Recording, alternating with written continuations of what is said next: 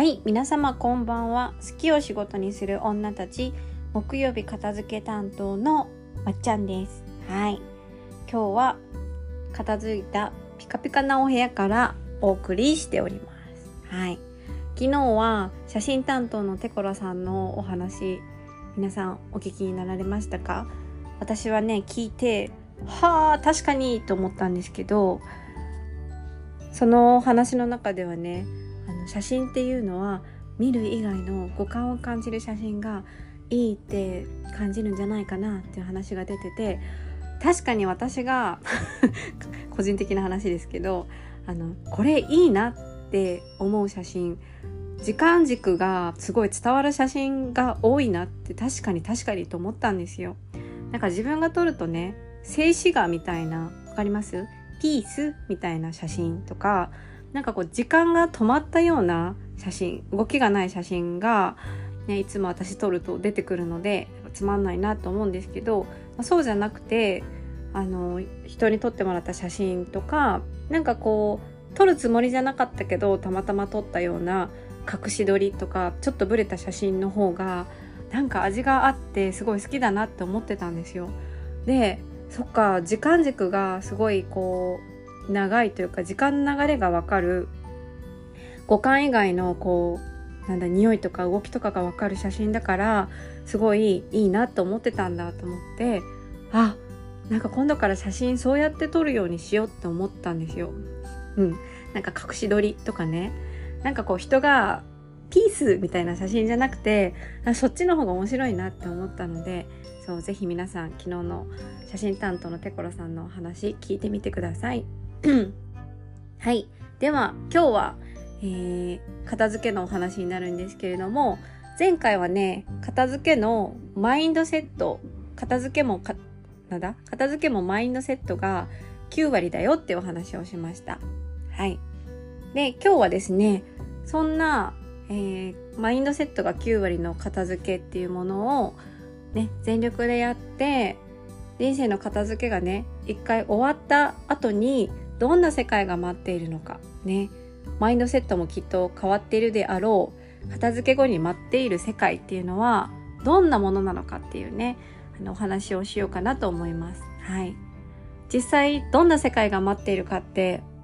ちょっと分かっていた方がやっぱ片付けってしたいなとか楽しみだなって思うのでちょっとご紹介しようかなと思います。はい、本当にいろんなことが変わってくるんですけど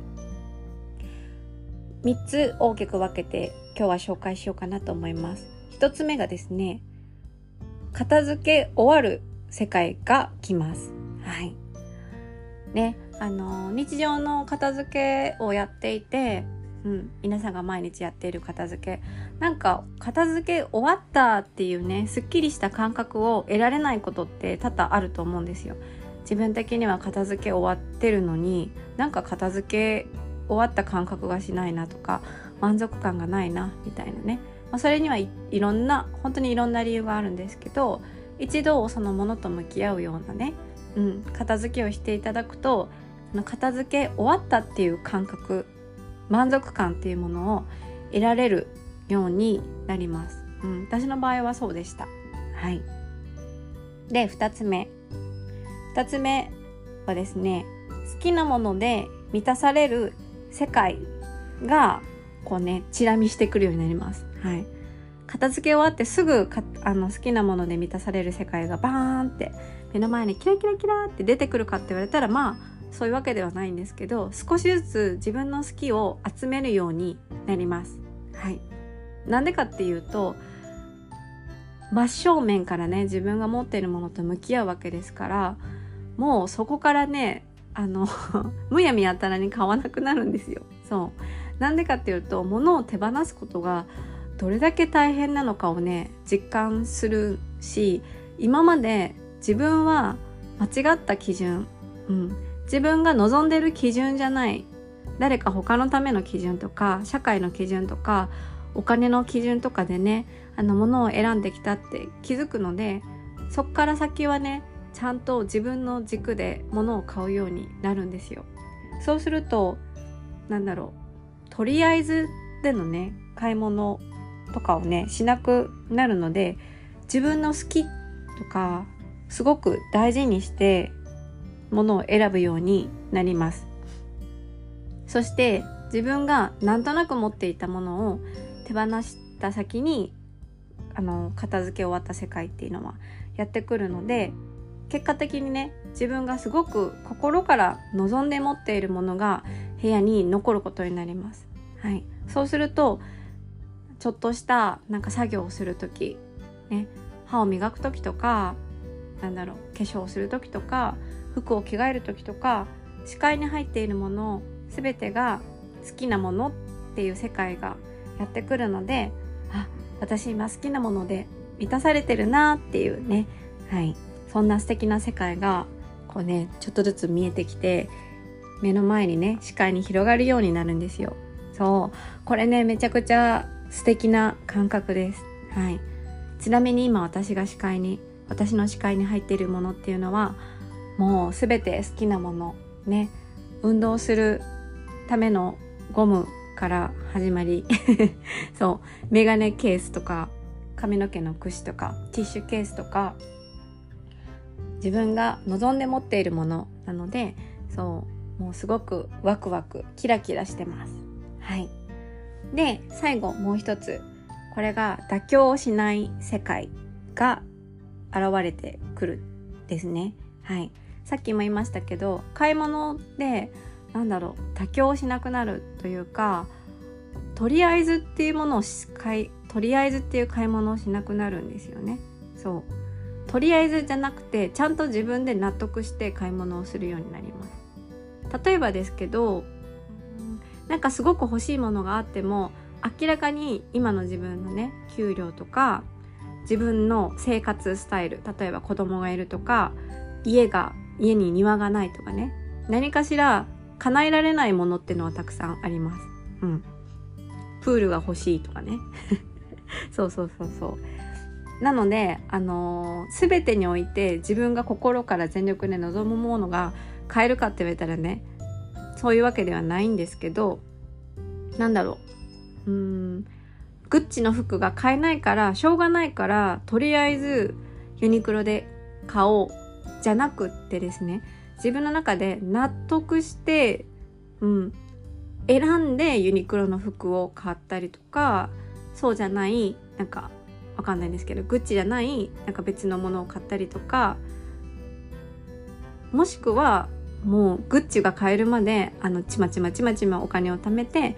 うん、我慢をして我慢をして我慢をして我慢っていうかまあ貯めるのも楽しむっていう感覚ですけどそう、うん、あの5年ぐらいね そのグッチの本をずっと眺め続けて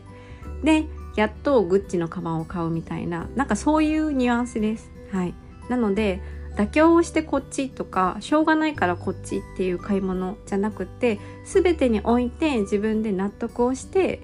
あの手に入れてそれを全力で慈しむ楽しむっていうね。あの妥協をしない世界。無駄な買い物をしない世界。無駄なものを自分の暮らしに持ってこない、ね、まずは入れないっていうね。そうそういった世界がやってきます。はい、そうするとねあのー、たかが片付けですけど本当に暮らしの中でのね自分の選択の時のね考え方が変わるんですよ。うん、これは自分が心から望んでいるものなのか望んでいることなのかそう。妥協していないのかね。好きを我慢して人のためにとか社会のためにとか我慢をしてこっちの選択をしていないのか自分みたいなね。そういったうん考え方のね。うんだか基準からね変わってくるんですよね。それこそマインドセットの変化なんですけどそう。そういったねあの片付け後に待っている世界っていうのがいくつかあります。はい。こうやって聞いたらねあなんか片付け終わったらすごいそういった世界が待ってるんだったらやってみたいなって、うん、皆さんが思ってくれたら嬉しいです。はい。片付けをする、なんだ、ブーストになったら嬉しいなって思います。はい。では、え、今日のテーマは片付け後に待っている世界の、え、ご紹介でした。はい。明日は金曜日、ビジネス担当のさきですさっきはあのパリから日本に今一時帰国してなんかこう日本を感じる食べ物とか噛みしめてるらしいんですけど何食べてるんですかね。日本を噛みしめる食べ物って卵かけご飯とか豚汁とかたこ焼きとかですかね。大阪の人だし。はい。何食べてるか気になりますけれども。はい。では、えー、皆さん是非明日も聞いてくださいね。ここまで聞いてくださってありがとうございました。ではまた明日、えー、このポッドキャストに遊びに来てください。ではでは。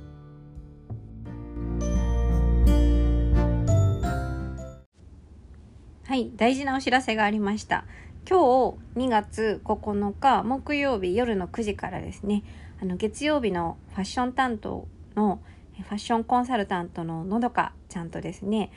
あのコラボをしてときめくクローゼットの作り方についてお話をします。はい。なんかクローゼット好きじゃないなとかクローゼットを見るとモヤモヤするとかねそうなんかクローゼットってどうやって使っていいのかわからないみたいな人ぜひあの遊びに来てください。はい待ってます。